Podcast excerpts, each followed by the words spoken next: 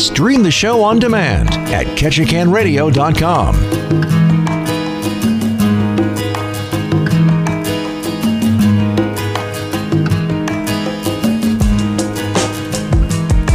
Happy Monday, my friends. Michelle here with Ketchikan Chamber. It is Business Matters Monday. And uh, what's this business with the weather? I'm telling you what. Hey, we've got Dave on the line from the governor's office. Hello, Dave. What's happening? Well, we the House has given us a budget. Are you So There kidding? you go. Happy Monday. I mean, it is a budget. I don't know if it's the budget. It is a budget. As far as I'm concerned, at least they're meeting.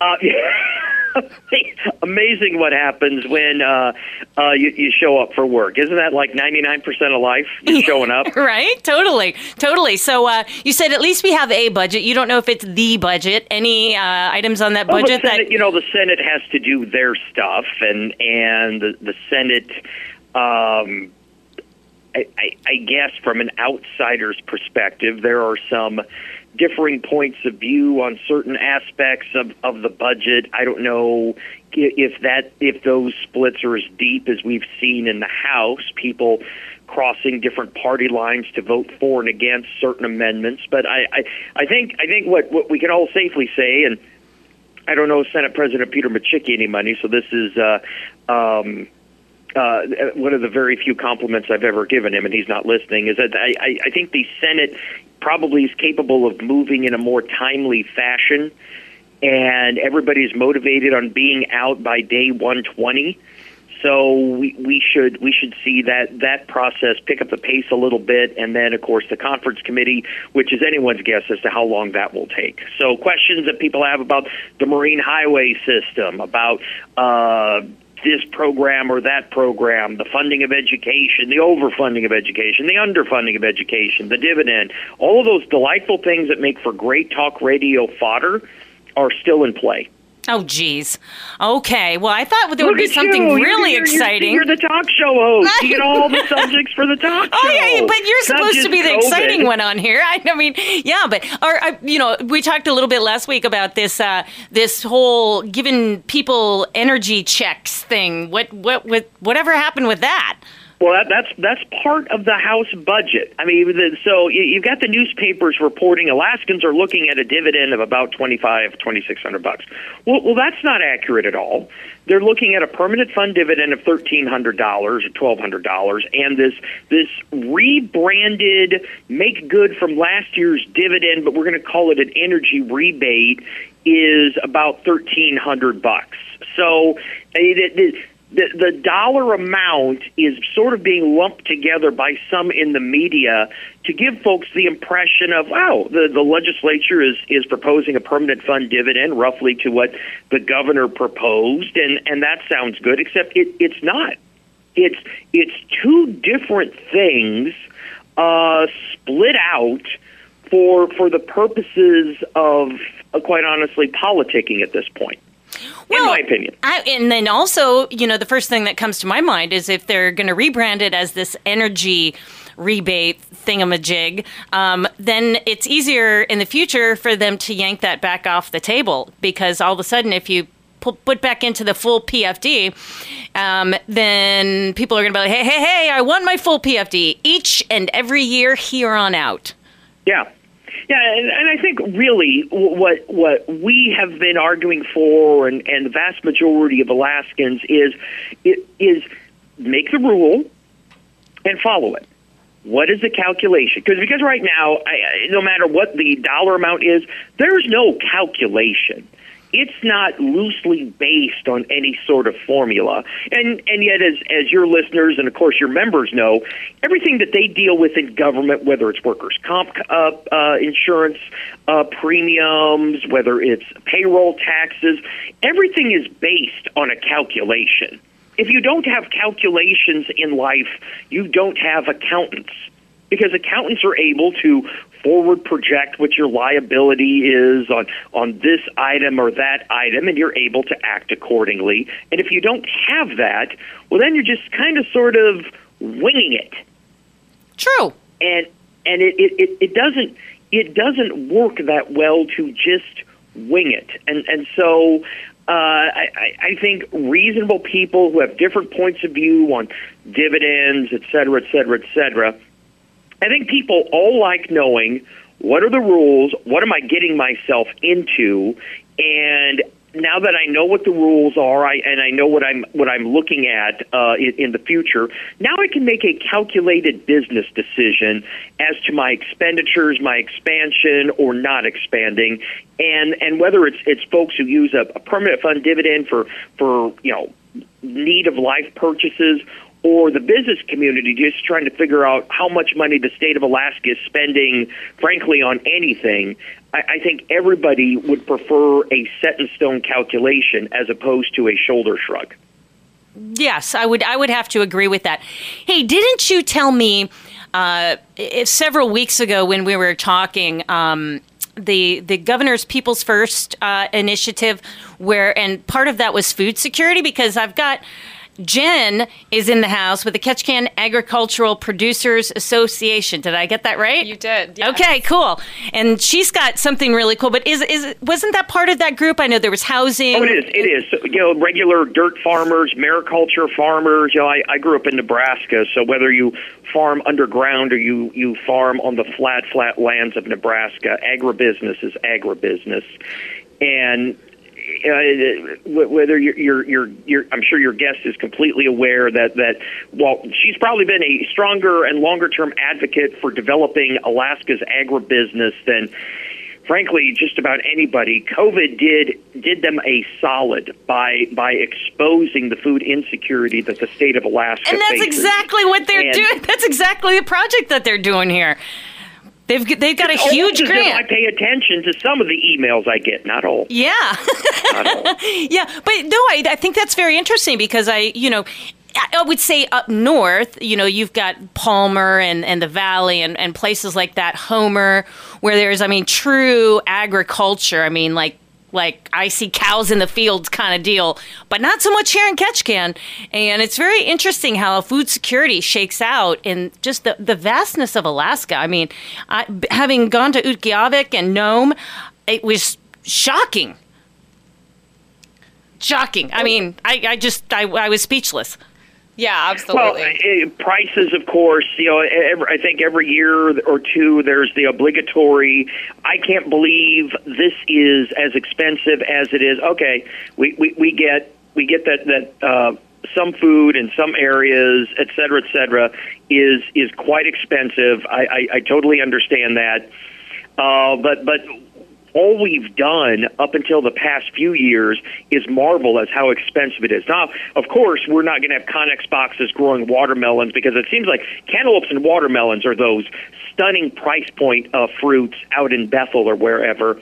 But there are medical as well as as food and some light manufacturing impacts that seaweed and kelp can provide uh, long term, both domestically and as an export overseas. Oh, absolutely, uh, definitely o- overseas for sure. We were talking um, with Marco Scheer, uh, who's over on Prince of Wales Island. He's got quite a large operation, and he was just kind of expounding upon, you know, the possibilities are endless for you know increasing his market share overseas and elsewhere. And you know, mariculture could be something that is, you know, I mean, okay, so you're you're from Nebraska. I grew up in Ohio. You know, Midwest. You know, you've got fields of corn and this and that and and I mean, you know, you pick them strawberry farms and this could be like the fields of corn for Alaska, but it's mariculture. Yes. It's just Yeah, underwater. It's a different look, um, but but uh, realistically, the impact is exactly the same. It, it may look a little different. The harvesting and, and processing methodologies are way different, uh, but but for all intents and purposes, it's a bottom bottom line cash crop uh, that that has value.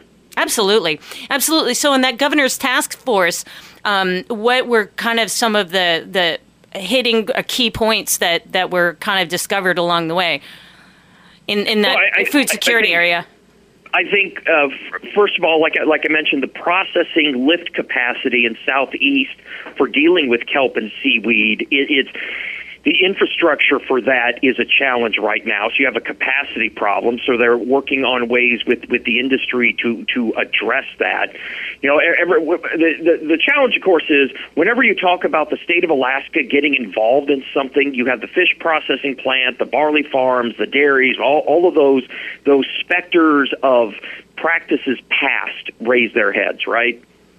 And and so the, the the key is how do you how do you have the private sector sort of run this without government's superpower ability to to run it or regulate it into the ground and I think that is still part of the balancing act that you know we're we're trying to to have with the ag folks, the the, the mariculture uh, business folks, as well as communities in Southeast. Well, and that, um, you know, you talk about government running something into the ground, and this is not a jab for you, but it's just an observation because it was something that I was unaware of, quite frankly. I went to a meeting last week um, with uh, Commissioner of Commerce Julie Sande, pending approval, of course. Yeah. Um, and uh, she went around the room, and you know that Prince Rupert link from Ketchikan uh, on the ferry system is key. And what I didn't know, and I might have heard it years ago and had forgotten, but one of the fish processor guys meant, you know, she said, "What's your biggest difficulty? How can we help?" And he was saying, "Well, that Prince Rupert." thing is key for us because when we lost that link, we lost the ability to actually ship the fresh fish to market fast enough so that it was fresh and now we are we're relegated to only frozen. And mm-hmm. i didn't know that. I, I had no idea. You know so it's not it's not a like hey i'd like to drive my camper up through canada hop on prince rupert to get to Ketchikan.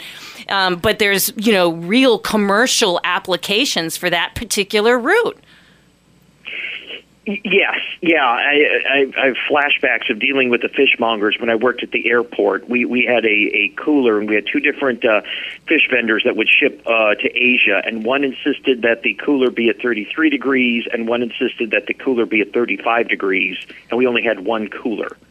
So like, oh my gosh, you you guys, you, I know you have this this down to uh, a, a science, but yeah, I. I I, I think of, of all of the bad things COVID did, and there was a lot the the heightened awareness as to how fragile our our supply infrastructure is here in the state of Alaska is, I think is first and foremost, and uh, everybody got a crash course in logistics, and I think long term.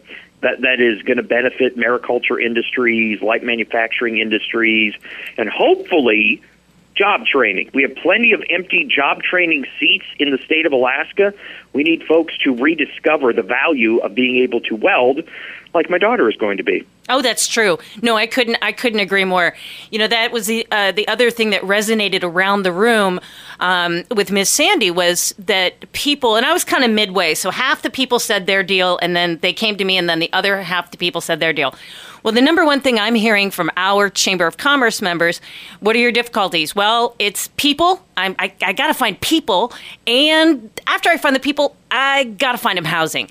And so by the time it got around to me, it was like, yeah, people and housing. Uh, the, the you know not continue to say that again.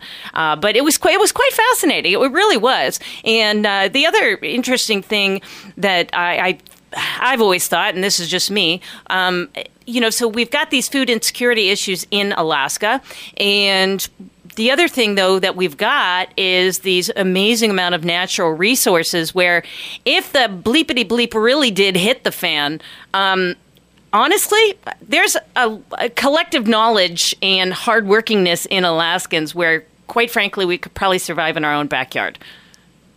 She's laughing yeah. at me. My guest is laughing at me. just it's, it's, all resonating with me a lot. I mean, that is really what the intention of of Ketchikan Agricultural Producers Association is all about: is becoming more self-sustaining as a community. Right. And and we think that one of the better paths that tends to be overlooked in that is looking at the natural resources that already exist within Alaska that do already grow in the ecosystems here and finding ways to you know cultivate and encourage those particular crops in a way that a can first serve the community and then potentially be looked at as an export. Right. Totally. Totally. Um, so, Dave, has have you fallen asleep on the other end of the line there? It, it, it's like going to a 4-H meeting back in the day. You're, hey, I was in 4-H. Don't make fun. Oh uh, wow, wow! That that is that is a that is a, a topic for another day. Yeah. that, that is really. I still remember my girlfriend taking her cow every year to the state fair, the Ohio State Fair, to get to, to have her heifer judged. Always judging. Always judging. Oh, Always heifer. judging. Always. But yeah, I mean, I grew up in, in the city of Columbus, Ohio, but they had like a, a gentleman's weekend farm. And that was, I guess, the parents' way of, of, I don't know, putting some work ethic into the kids was they all had to raise their own heifers. Whatever. You know, we just go down the drain every week, Dave, right? Swirl right down the drain. Last year, Radio last magic. week, it was all about dog stuff. Yeah. Crap, dog crap. and plastic bags. And, And by the way, I still haven't made much of a dent in it. I had a I, I had the official Dave Stieren endorsement of any congressional candidate. All they had to do was come help me clean up my backyard. Not even Santa Claus has showed up yet. oh no. The Well, level of my disappointment grows. well, at least it's only in your backyard and not all over the fine streets of Anchorage. That's well, no, that's on the that's on the pathways. Yeah, it's it's it's been lovely, absolutely lovely. So, is your final uh, circling back around? Is your final kind of determination uh, that the that you're thinking like the legislature actually might get out the door on time this year without 15 special sessions? Uh, Should we should we do a bet? We won't tell anyone. Per, perhaps, you know, I'm gonna you know, what I'm gonna give you. I'm gonna give you a solid maybe. A solid maybe. A solid Typical maybe. non-committal government person. No, I'm just teasing. well, is there anything else that you think that should be on our radar? Uh, no, I don't want to take up any more of your guest time. oh no, it's all right. It's all right. Well, hey, then we'll talk with Wow, you next. she's right there. She can hear you. I know. Wow. Okay, so we'll talk to you next week then. Absolutely. Okay, see ya. Thanks. Cheers. Bye. Bye. I just love that guy. He's hysterical. was He's good. not what you would expect, you know, coming from a man in his position, but you can clearly see his radio background for Yeah. sure. Okay, so let's let's talk about what you guys are doing. Um, Ketchikan is home to a lot of different nonprofits, all of whom, in my humble opinion, do great things in many, many different areas of the community. And you guys are doing something that's very, very different. And then, and then here's my other thing, and I, and then I want you to kind of launch into what what's happening. Um, a lot of times we hear about these massive studies, right? And then you end up with this really great report that a, a service or an agency created for you, and then it, it looks really great on your shelf. But you guys aren't doing that. No, we're not. So, our project that we're working on um, through 2023 is a feasibility study, which, as you said, they tend to be sometimes just something that gets shelved after the fact. But what we're doing is really a working feasibility study as well as a business and operating plan for a food hub here in Ketchikan. So, what's a food? Tell people what a food hub is. So, a food hub. Because a lot of people think McDonald's is the food hub. and I love McDonald's. I do. A food hub is it's a little bit of a theory. Um, it's, it's hard to really it, it encompasses a lot of different things, um, but essentially it is a central aggregation point for agricultural producers in a community, a rural community.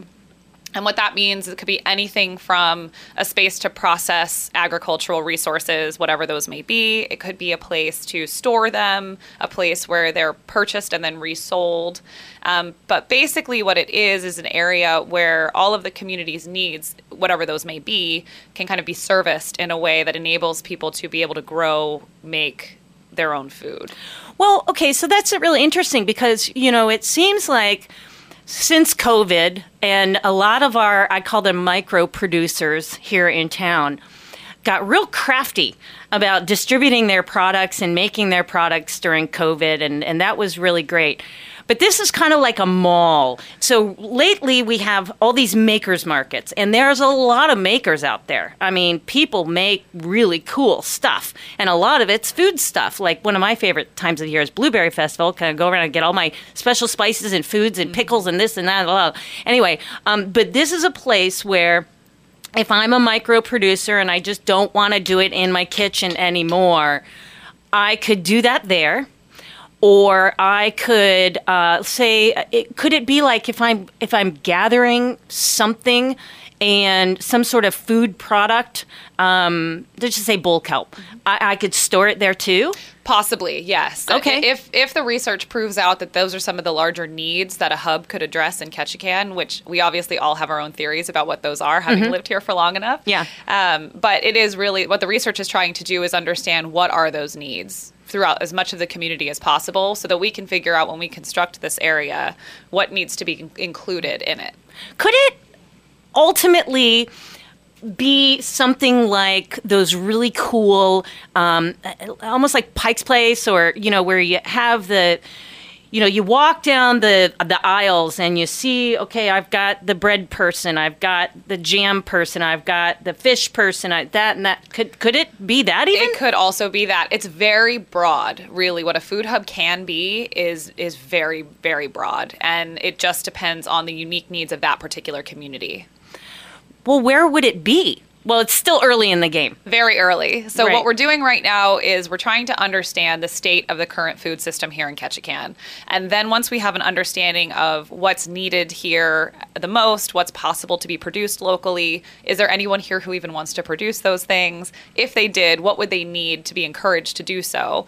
That's when we can start thinking about okay, what what components and features need to be in this particular building, market, whatever it may end up being. And it could ultimately be a place where there would be a, I'm going to make this up, I'm, I'm kind of out of my element here, but there would be like a, a lab or a kitchen that a person who is a producer could say, well, I need to be able to produce my stuff on Monday afternoons and evenings.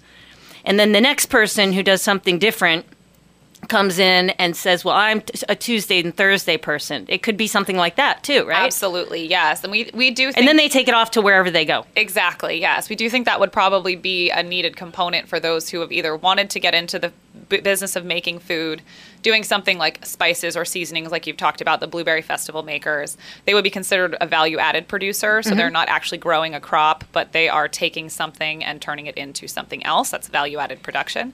Um, so having a space for that to be encouraged, we think is uh, something that we, we're going to be looking at pretty closely in the research. But we really don't know what we don't know, and it's going to take talking to a lot of different people within the community who either have tried to produce, are producing, or are interested in producing to really know. Or are interested and are eating. E- Exactly. Yeah. Right? All of us are part of the food system. You know, if, as long as you're eating I, I'm, food. I'm the eating people. Yes, yes. So it's going to really, I think, help us to understand, you know, who, what, what really is needed from our, the people who are just buying groceries, all the way through to those who are like, you know what, I think I'd like to start a farm. Well, yeah, because you know what? Groceries can be weird here. And this is not a dig at any of our local grocers, okay? But when I talk to my friends in the lower 48 and elsewhere, you know, they always have these preconceived notions about Alaska. And I said, one of the weirdest things that I noticed when we moved here from Florida, you know, you get Tallahassee, Florida, you know, you could get a tomato for 20 cents, you know, or get a whole crate of tomatoes for 10 bucks. Well, here it's strange because the the regular kind of things, um, I call them daily stuff, right? Your your uh, cucumbers and your tomatoes, they can be spendy, but then the oddest things like mangoes can be really inexpensive, and I could never figure that out because mangoes down there were like hugely priced, and I, I never figured that. I thought I saw an ad for Safeway last week where they had mangoes for like two bucks each. That might be true. Yeah. Yeah, I mean, because it stuck, it stuck out like, whoa, and I don't like mangoes, so shame on me. But um, I was like, oh, wow, that's a good price. I wish I liked mangoes. But it's weird like that. I think it, some of that is just a, by virtue of the fact of us being at the tail end of a supply chain. Really, I mean, it, it is. Uh, I think it creates some of its own interesting nuances in the way that the local markets exist here. Yeah, that's true. That's true. Well, and you look at the, you know, like another chamber member, um, you're with Foraged and Found, but uh, our other chamber member, Wolf Point Produce. I mean, let's face it, n- and Nicole knows this, their stuff is beautiful, but it's not the cheapest in town. It's not. But hey, I will tell you the avocados last longer than anywhere else in town. Hands down, I've tried. Anyway, but look at the popularity of just that what, originally was a pop-up kind of business model and now they have a huge amount of subscription boxes and and then they evolve that into a, a you know i don't need a box. Me? I mean i think my dog when i get a box i think my dogs ate like 10 apples for two weeks you know i mean? Like apples apples apples apples because it's just me. But I could go in there every Tuesday and I could pick out the quantity or whatever I wanted, which is really cool. Anyway, that's hugely popular. So I would chalk that up. Need. Right. And I, and I think that's it's true. You do notice that when things are more local uh, and and higher quality that it makes for better eating. Right. And we have the two new businesses uh, that are doing the hydroponic uh, lettuces and greens. And those, uh, the one guy, the outpost, the new guy, the outpost agriculture, which I'm proud to say your chamber initially brought here. Thank you very much. Good job. Yep. And uh, anyway, so he, what is he saying? He's going to be able to uh, grow like 3,600 heads of lettuce a week. I believe that is going to be the, that is the capacity of those of those units. Yes. Holy yes. smokes.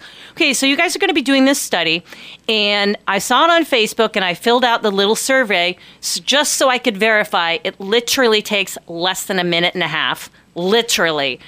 Because this is, you want to know who the people are, you know, what role are you an eater, are you a producer, blah, blah, blah.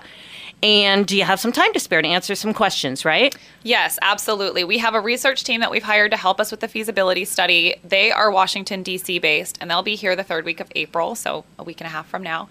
And what we want to do is really help them in that space of time truly get to know what the nuances of Ketchikan as a community and the way that it relates to well, food. And you said that they have uh, a lot of rural experience. Lots of rural experience. But not Alaska experience. Not in Alaska. They have some in Hawaii, which okay. I, we thought was important because, you know, the, the fact that we are geographically isolated is a huge factor in everything that happens with our food system. So, but uh, yes, we want them to, to talk to a lot of the people who are buying a lot of food at a commercial level, you know, for the restaurants or the institutions in town.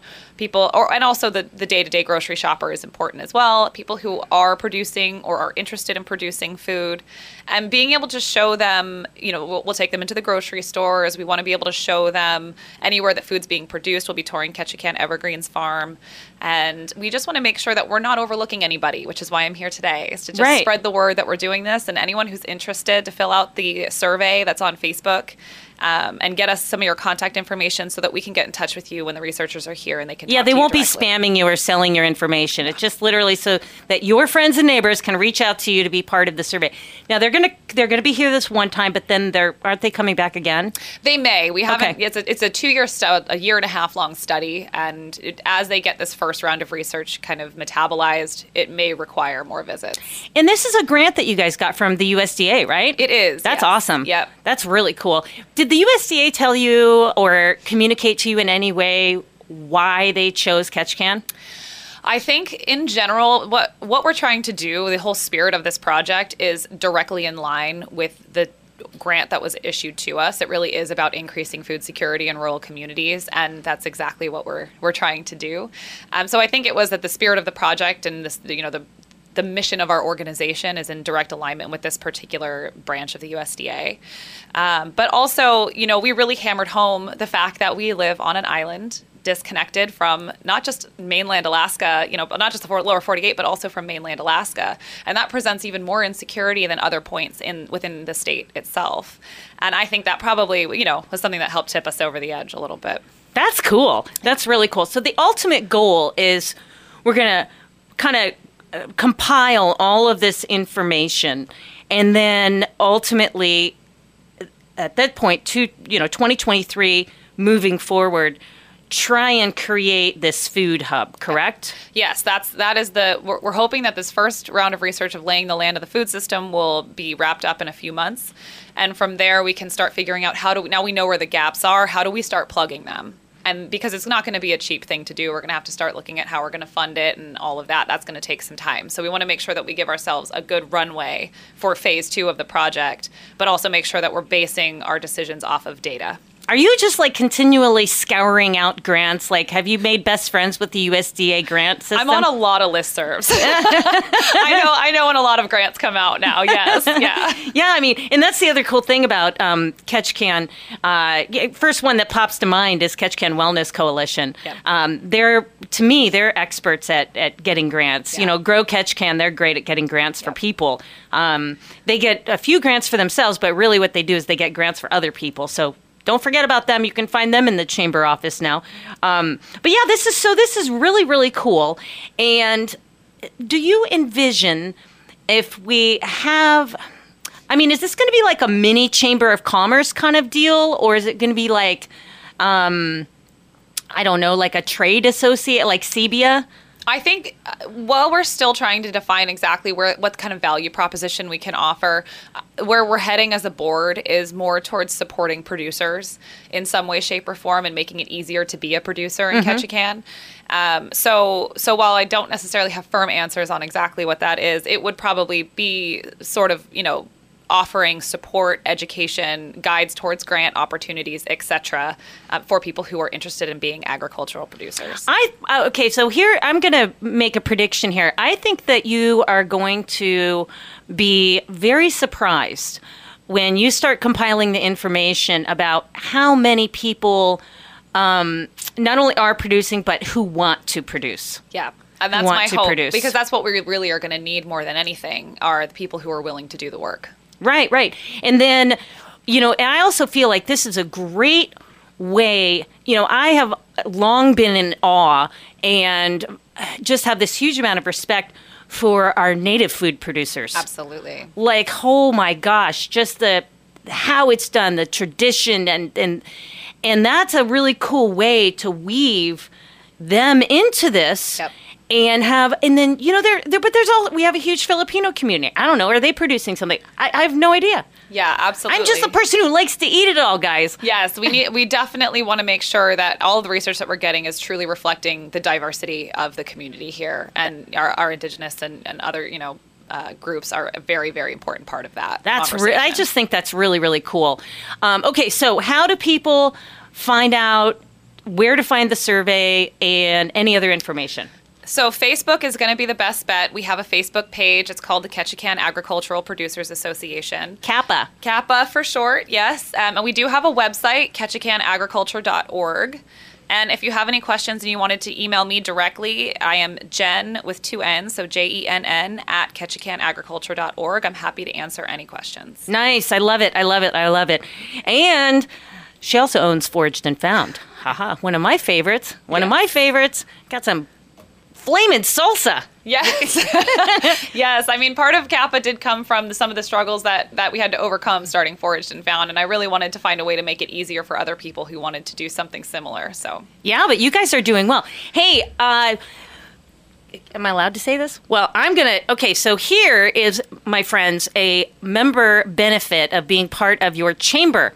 So I get a call. I'm going to be kind of vague the way this is, um, but I get I get a call. Uh, actually, it was a Facebook message, and it said "Hello from Istanbul," and I'm like, "Oh, this is a hoax. This is absolute." So I start asking this this particular person a whole lot of questions, right?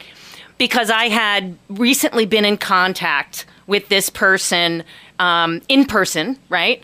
And so I'm like, what was the last business thing that I gave you? You know, like trying to verify. And he's patiently answering all of these questions, right? And but and, and the weird thing is, is that he had sent me screenshots of your picture from your website and Chelsea's picture, and that's why I was like, radar on, radar on, doot, doot, doot, doot. Okay. Anyway, turns out it was legit.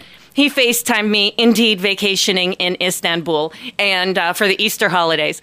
And turns out we were able, um, because you're local, this person was uh, dealing in non local similar products and wants to, he, he wanted to know how to get in touch with you so that he could start buying your stuff and selling them in his stores. We send referrals out like that all the time, folks. Um, last week, I'm going to say we sent out around $40,000 in various referrals. And, and, you know, it comes in waves, but you know, we send out a lot of referrals, and it's I never I never recommend a non-chamber member. Um, I'm there. I know that there's other businesses out there that are very, very fine. But if someone's calling me with a specific question, it's got to be a chamber member that I'm going to recommend. Okay, so like during COVID, interesting story. I get this call from this guy up in Wasilla and he owns a uh, he has the contract for cleaning in the inside of the alaska airlines planes. Well obviously covid he had to change his game up a whole Yeah. lot right? So he discovered uh, that he was having huge logistical problems because when uh, a case of covid popped up on one of those planes they had to have obviously a special cleaning done. And he was having to for thousands of dollars send his crews all the way out in this case he described to me as all the way out to nome from wasilla. And he just couldn't do it. So he wanted to know if there if i knew of a service a sanitization service in ketchikan that could take over that portion of the contract if need be. Bam alaska pest management there you go. Cool. Very yeah. cool. So those kind of things pop up all the time. And then the strange one. Do you have a sec? Yeah. Okay, then the strange one. Um, yeah. So I get this email um, last week from a lady, very nice lady. They're coming to Ketchikan on a cruise. She just found out uh, her mother is not going to be around much longer. Her mother's coming. She's disabled, uh, has some mobility issues, but Ala- panning for gold in Alaska is just the top of her bucket list. And she wanted to know where she could go panning for gold and Ketchikan. It's like, well, I got to think about this one. I, I honestly.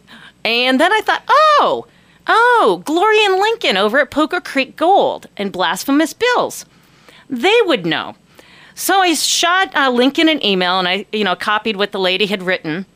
And turns out he goes, "Well, here's what I would here's what I would do. We actually happen to sell gold panning pans at our both of our locations as well as the dust, and I would have them go around to the the part of the creek at Harris Street, you know where you can kind of it's just gently sloping down. Yep. It would be very easy for her to access. They won't need any permits of any sort because obviously they're not opening a major mining operation here. And then she could pan for her gold. Bingo. Smart. Referral sent, and he was kind enough to give his. He said, "Here's my cell. Here's my email. Have her reach out." Send it off to the lady. Apologize for the, for the delay. She sends me an email back. My gosh, you totally made my week. Aw, that's And that's because people in Ketchikan are friendly, right? But- Yes. so these referrals, people can be all over the map. Yeah. I, you wouldn't believe some of the inquiries that we get. some things we can't refer out. Well, we're proud to be a chamber member. So. Well, hey, folks, that'll do it for today. Do not forget to get your Race to Alaska raffle tickets. Here's how it works go to catch, ketchikanchamber.com, five bucks, and then you can guess. And everyone's asking me this. You don't guess the boat that you think will win, not the name of the boat. You don't do that. It you guess. It can be any boat. What day, time, hour, minute, and second the first boat will arrive in Ketchikan from the race to Alaska. This is a statewide raffle, just like Nenana Ice Classic, and and everyone who takes a guess, you could be the world's worst guesser, is entered to win two round trip tickets on Alaska Airlines. Yeah, so I mean. You don't even have to guess as far as I'm concerned. Buy a $5 ticket and be eligible for those tickets. But sales go on until June 3rd. There are also paper tickets around town, like over at Pacific Pride and the Bay Company, um, Frontier Shipping, Alaska Liquor, the Potlatch. I'm forgetting someone. I'm so sorry. But there are paper tickets around town. So if you are intent on physically filling out that guess, go pick them up there and uh, you should be good to go. Hey, thanks a lot. Have a great rest of your week. And do not forget, you can also put up your new job listings for free at ketchikanchamber.com. That'll do it for us today. Have a good one.